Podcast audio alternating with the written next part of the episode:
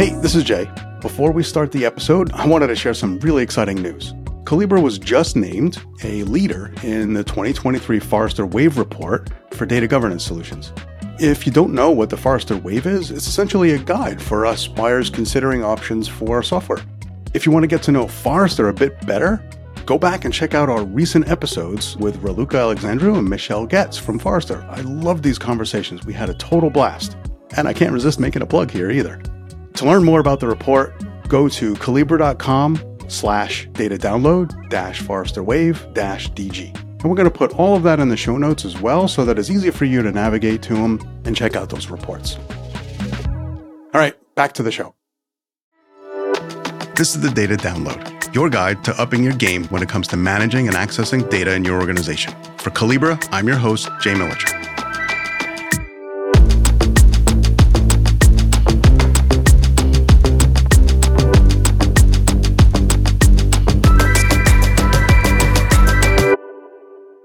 For those of you that know me out there, and I guess, well, all of you who've heard some of our other episodes, you know I like asking questions, like a lot of questions. I can be annoying like that. I have the curiosity gene. Anyway, data science is really about asking questions and using data to answer the questions. It's all curiosity.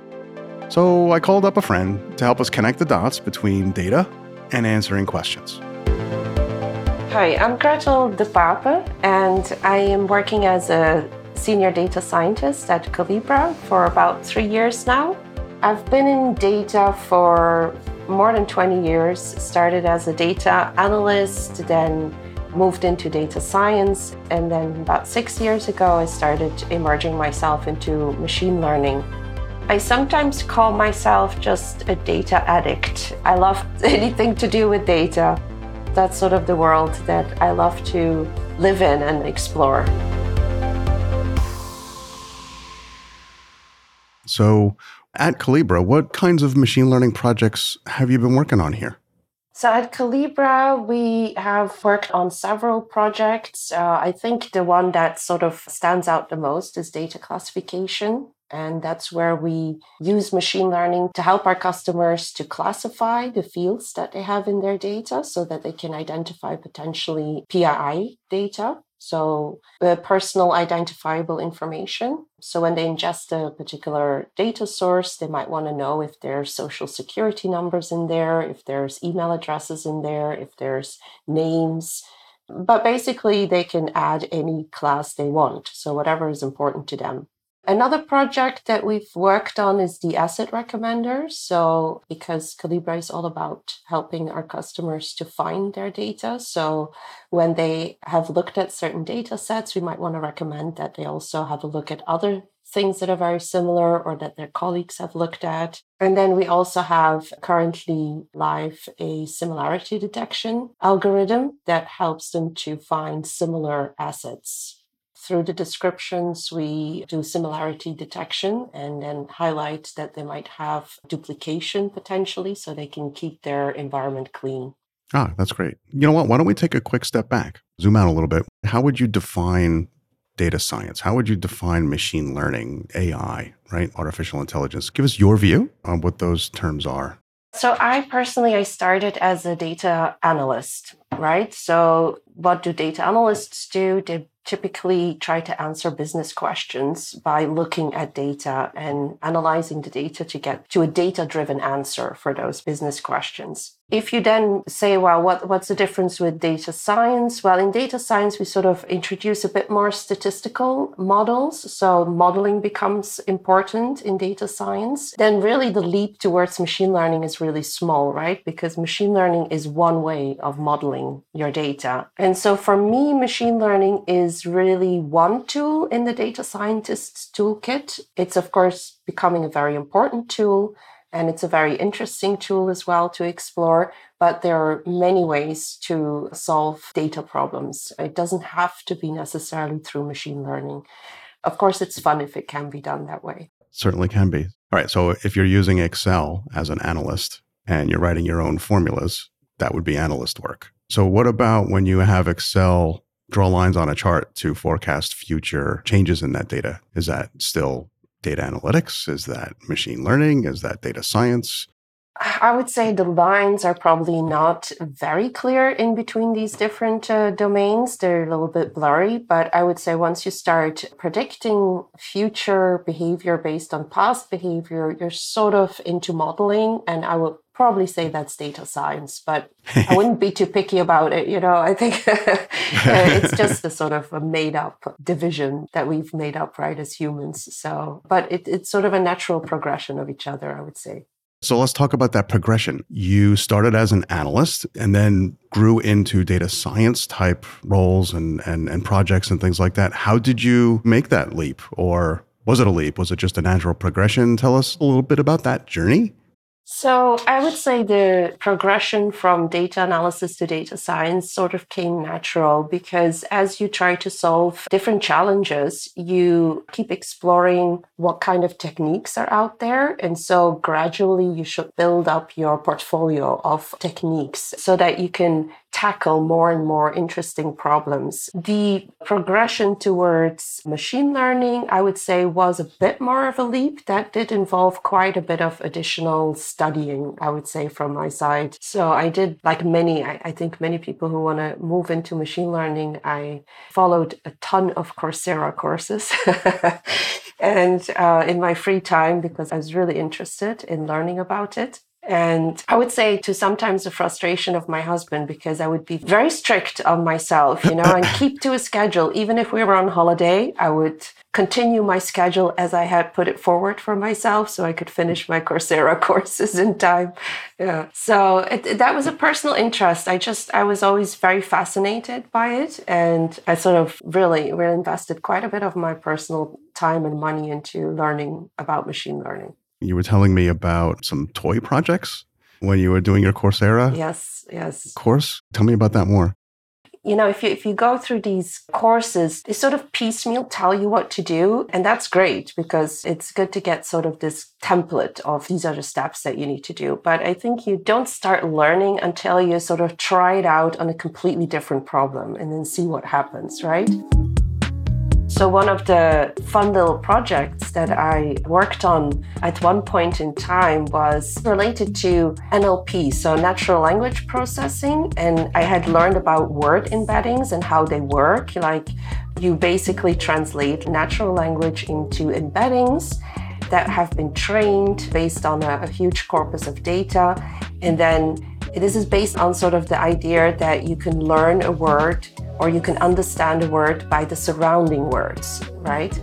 And so there's this school example that always comes up in presentations when, it, when people talk about NLP and, and language models, and that is when you take the word embedding for king and you say, well, minus man from that, the answer is queen. So, in other words, there somewhere in these embeddings, it has learned that king and queen are sort of equivalents of each other, but just a different gender. And so, one of the things I thought I will try out was I was a bit into Deep Space Nine at the time, Star Trek Deep Space Nine. So I had already downloaded all the scripts, the, the screenplay scripts on my on my PC. Yeah, yeah, you can actually just easily find them online. So I thought, right, let's just train the model on all Deep Space Nine scripts and see what happens. And yeah, lo and behold, when you actually do that same kind of example in Deep Space Nine terminology, and you ask, yeah, give me Sisko minus man, well, you get Kira. If there are some Deep Space Nine people listening, they will probably understand what that means. I was an original Star Trek fan, so trouble with tribbles. Uh, so oh yeah. so uh, I I don't know what Sisko is or Kira, uh, but uh, oh, that's really cool. So Cisco Sisko is the commander of the space uh, station of Deep Space Nine, the, the station, and then Kira is his counterpart, really, and she also takes over command of the station uh, when when Sisko is not uh, available. Awesome. Okay, so you you walked us through a little bit of let's say explaining what data science and machine learning are and the types of uses for it and your coursework, right? As you were learning how I was as you were learning the craft with Deep Space Nine natural language processing and, and all of that. Let's dig in a little bit deeper, right? What drives that interest in in data science for you? That's a, a very tough question to answer. And I've been asked this question before, and I still don't have a good answer for it. It's just something that I enjoy doing. It's like data analysis is almost like a hobby for me. I find it very interesting to detect patterns. I like patterns. So, in general, in, in life as well, I like patterns. And I think that just suits me very well. You know, it's, it's something that I can lose myself in a project. When it's a data analysis project, I can, uh, data science project, machine learning project, doesn't matter. I sort of can lose myself in the data. I always find it very interesting to see all the stuff that you can learn from the data. Yeah, and you said it before. You began your career doing, let's just say, data analytics, and you started to get into data science and machine learning techniques, modeling, because you had more interesting problems to solve right? So it's sort of like a tool, a way for you to solve. So it's the problems that are interesting to you, in a way, maybe more more so than the technique at solving the problem. Is that a way to think about it? is it the problem or is it the technique?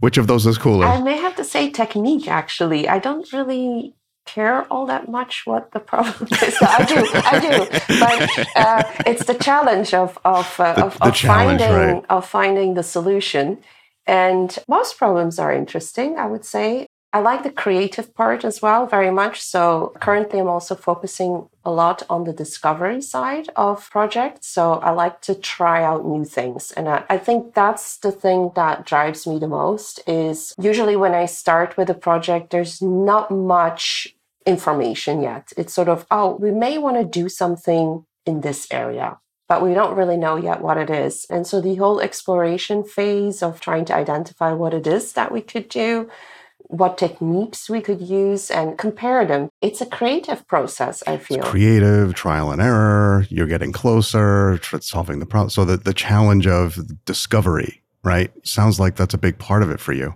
So let's talk about the outcomes from solving some of these problems. How do you see machine learning giving you know value to people out there in the world. It doesn't even have to be focused on our product or anything like that. Like just in general what are some ways that you see these disciplines giving value to consumers or to let's say citizens in general?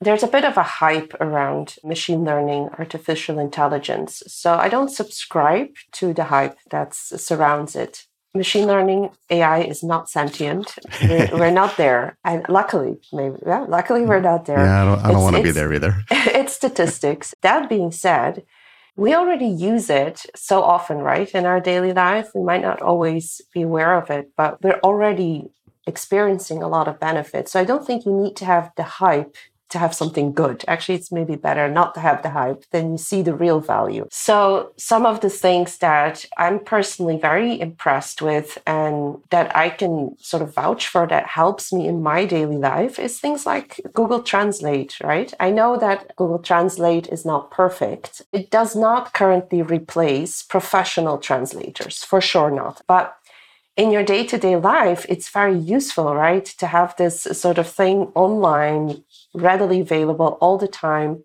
in which you can translate stuff. And it's good enough so people can understand you. And we actually used it quite a lot recently. So my husband and I, we lived abroad for 14 years and then we moved back to Belgium. I'm originally from Belgium and he's not. So in Belgium, there's three official languages. Okay, two main official languages. So most people know French and Dutch, right? Are two official languages. There's actually also German. So I hadn't spoken those for 14 years. My husband has never spoken those in his entire life, right? So he's learning a bit. He's learning a bit. So we moved to Belgium and decided to immediately start building a house. Let, us just build a house, and then you have to deal with. Wait, with, your own hammers or no, no, no. well, we did a few things, but luckily not too much because that's uh, that's not our area of expertise. I would say we had other people build a house. Yeah, I would definitely lose limbs myself if I uh, if that was mine. Yeah, I admire though. I admire people who can, you right. know, build something with their own two hands. I find it very fascinating. But all right, machine learning building house, huh? Yeah, how does machine learning help building house? wait, wait, wait. Get, get me there. Get me there. What, how we do? it did. It did help. how? Um, so Well, so the language problem, right? So we didn't have a general contractor. So my husband took on the role of general contractor and he doesn't speak any of the languages that people speak here. So quite a challenge, but we were we managed actually with Google Translate. I swear to you, with Google Translate, he would always put the original message, like the English message, and then with Google Translate, the translation in French if it was a French contractor, in Dutch if it was a Dutch contractor, and it worked. I mean, we we were able to communicate that way. So you couldn't have imagined that, right, 10 years ago, that something like that would be possible. And so this is like a real life example where I think for us, this really, really made a difference was probably the tool we used most often during the whole construction process is, is Google Translate. Yeah. That's super practical. You got a house built. Hopefully the dimensions are good. well, if the storm comes over, we will see how good the Google Translate oh, was. There we go. Right. Right, right, right. if the house still stands. So there's a perfectly practical example of how machine learning, artificial intelligence is helping the world. Helped you build your house as a general contractor with all the workers. Let's dispel some myths then. You talked a little bit about hype and that you prefer kind of not to buy into the hype of machine learning, right? Or data science. There are no sentient machines out there, you know, running the world, thankfully. So what is misunderstood about this discipline? What are some of these myths? Well, I think it has a little bit to do with obviously the terminology that is used, right? So when we talk about artificial intelligence, I think the emphasis is on artificial, not on intelligence, right? So, but depending on how it's marketed, it can sort of give the impression a little bit that there is real intelligence involved. The artificial is very important in that phrase, right? And let's be honest, I think it's also a bit clickbait, right? I mean, it's everything that's to do with that kind of hyping this whole area. I think it creates a lot of clickbait online. You know, people just love to read these kind of stories. I also like to read these stories, to be honest. Right, right, but, right. Um, and how many movies are uh, glamorizing yes, that, right? and, and, and maybe a bit uh, the movie culture as well. Maybe it's wishful thinking to a certain degree, although we're scared of it if it would happen. But uh, maybe uh-huh. there's some wishful thinking involved. If we think about the term machine learning, very often what is said is that the machine learns on its own, right? It learns without being explicitly programmed. And that's true ish, right? It's true ish. The thing is that if we train uh, data classification, for example, if we train that algorithm, it's true that we don't tell it what it should learn in order to classify data, but we do tell it that it has to classify data, right? So if one morning my data classification algorithm wakes up and says, I have a burnout, I want to be an image recognition tool instead, and it does it on its own, then then then we have something to worry about, I think. But there's the intelligence part. Yeah. Although there are some uh, research uh, teams that are working on machine learning for machine learning. So you can have a machine learning algorithm that would learn what machine algorithm is the best for what problem. But again, that algorithm can only do that, right? If you train a language model, it is a language model. It's nothing else. It cannot do anything else than that. So there's two things I'm hearing you say, right? One is the intelligence part of artificial intelligence is emerging, but not necessarily there yet. You, the data scientist, are still telling algorithms what to do. And part of that is feeding it the data that it uses to do its statistical analysis, right? And its predictions. So there's another component here, and that is not only is the machine not necessarily fully intelligent, it's also based on the data that you give it. So if you give it one sided data, as opposed to diverse data that might also pose problems. Tell us a little bit about that data biasing, if that's the right term. If you have a bias in your data, you will have a bias in your model. So your model is indeed only as good as the data that you train it on. And we've all heard about certain projects suffering from that bias, obviously, because of the limited data and very one sided data that they were trained on. There was also the example, I think, of a Twitter chatbot, which very rapidly started saying things that weren't uh, oh, yeah, yeah, politically not, not, correct. Uh, not good uh, not good or, or was rude or uh, you know yeah the data you train something on is indeed very very important. And i would say that is actually mostly where the value is in many ways. So if we think about all the big players google facebook they often open source the models, right? So they open source the models, they open source the architectures, they open source the Python packages that you can use for uh, building those models.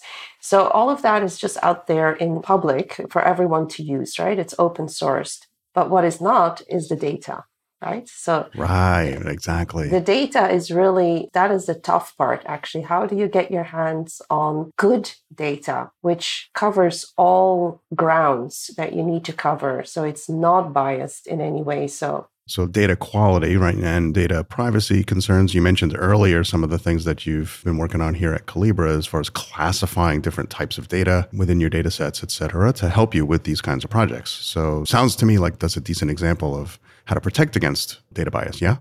Yes, I mean, I think it will always remain something to be very vigilant about. So I think in the end, just like we have to build in security right from the start, you know, so security by design, privacy by design, ensuring your data is not biased by design. I think these are all things that we will have to be constantly vigilant about right from the get go when we start a project. There were two things that I heard you say before. The other thing that I'm hearing you say is algorithms to choose algorithms. Is that what I would think of as auto ML? Is that that space where you've got tools that might help you accelerate what algorithms you're choosing for your model? Is that is that a way for me to think about that? I think that's a fair statement. We will probably see more and more things like that emerge where you sort of have plug and play ML, right? I have to say, in the data science work, we sometimes get a little bit sort of nervous about auto ML. okay. Not because we would lose our job, but but because um, currently there are still quite a lot of choices that you need to make when you train a model, right? There's a lot of hyperparameters that need to be set. There's a lot of choices to be made on what kind of loss function you need to use for the particular problem at hand, what kind of accuracy metrics are appropriate for the problem at hand. And so there are still a lot of these sort of choices that need to be made based on knowledge of the domain knowledge of the techniques of, of the technical part and maybe also it's you build up a bit of intuition as you do more and more of these problems and so auto ML will probably work very well for certain standard problems that where we already know what all these hyperparameters should be. Like it's for computer vision is sort of the furthest ahead, right? That's where the first breakthroughs really were made in computer vision. So tell me more about that. Computer vision is where really the first breakthroughs were made, where a certain algorithms were able to do detection of things in pictures that could match human accuracy or that even in some cases could be better than human accuracy because in the end a computer can see pixels better than we can. You're talking about facial recognition. Facial recognition or just in general cameras then linked to a machine learning algorithm that will help maybe in manufacturing to detect defects and things like that. So there are many mundane but, but very useful applications.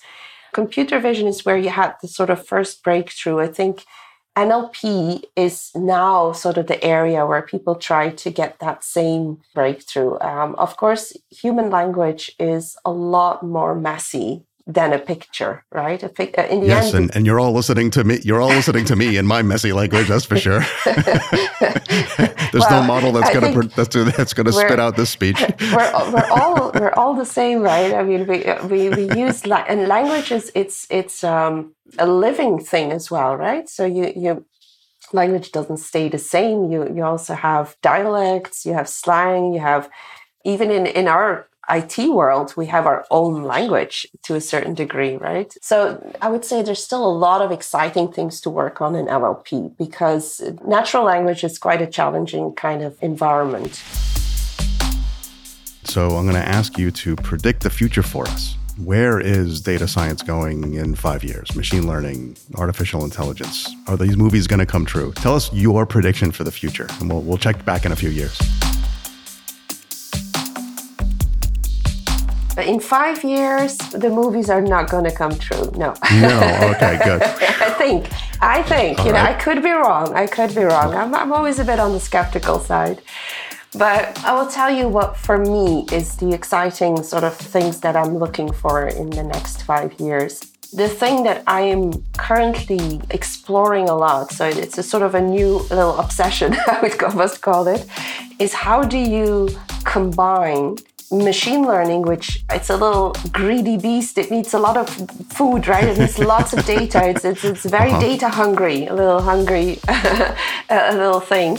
But and how do you marry that? How do you combine that with also the increasing emphasis on privacy, right? And I'm one of these people, obviously, of course, as well. I want my data to be protected. I want my privacy to be protected.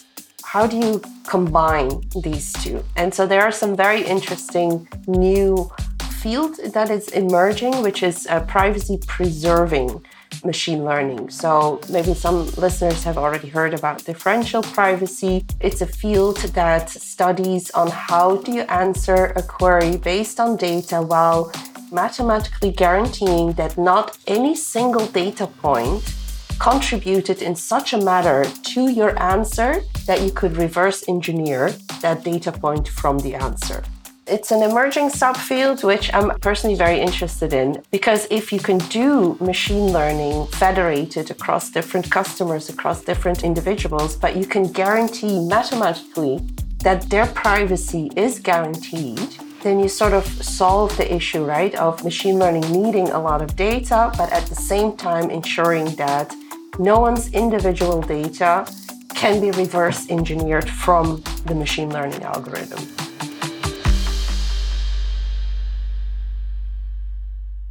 patterns, numbers, patterns, numbers. You know, the conductor of the orchestra I'm in is obsessed with numbers and patterns. He's always counting the beat in all sorts of different subdivisions just for fun while driving, while walking. Maybe he's a data scientist at heart, or maybe data scientists are also conductors. Hmm, I got to think about that. Why am I blathering on about this? Well, there are a few things that stood out for me regarding data science. First, it's those patterns. What's often really interesting about data is finding common things, patterns, clusters of like information. Those patterns help to answer questions, make decisions, make predictions, and even recommendations. Now, machine learning approaches to solving problems need a lot of information.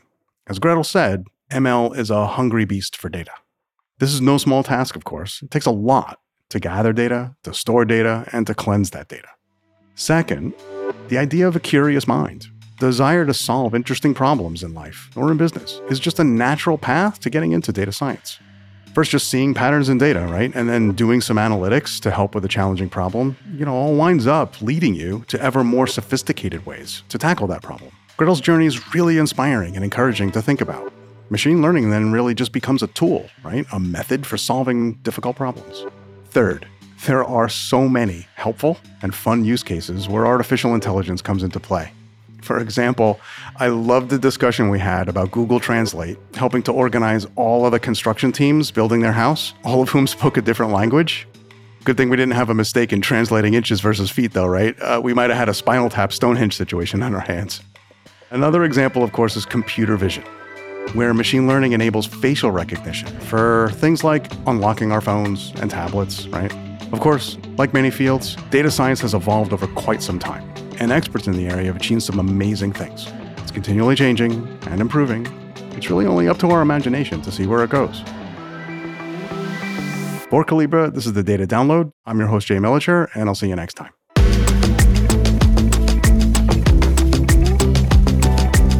Even more insight into managing your data?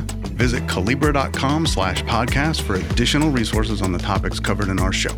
Be sure to follow us on Apple, Spotify, or wherever you get your podcasts so you never miss a new episode. And a five star review certainly doesn't hurt our chances with the algorithm. It's all about the algorithm, isn't it, folks? It's a great way to help us reach new listeners, and we truly do appreciate your support. The Data Download is a production of Collibra in collaboration with Stories Bureau.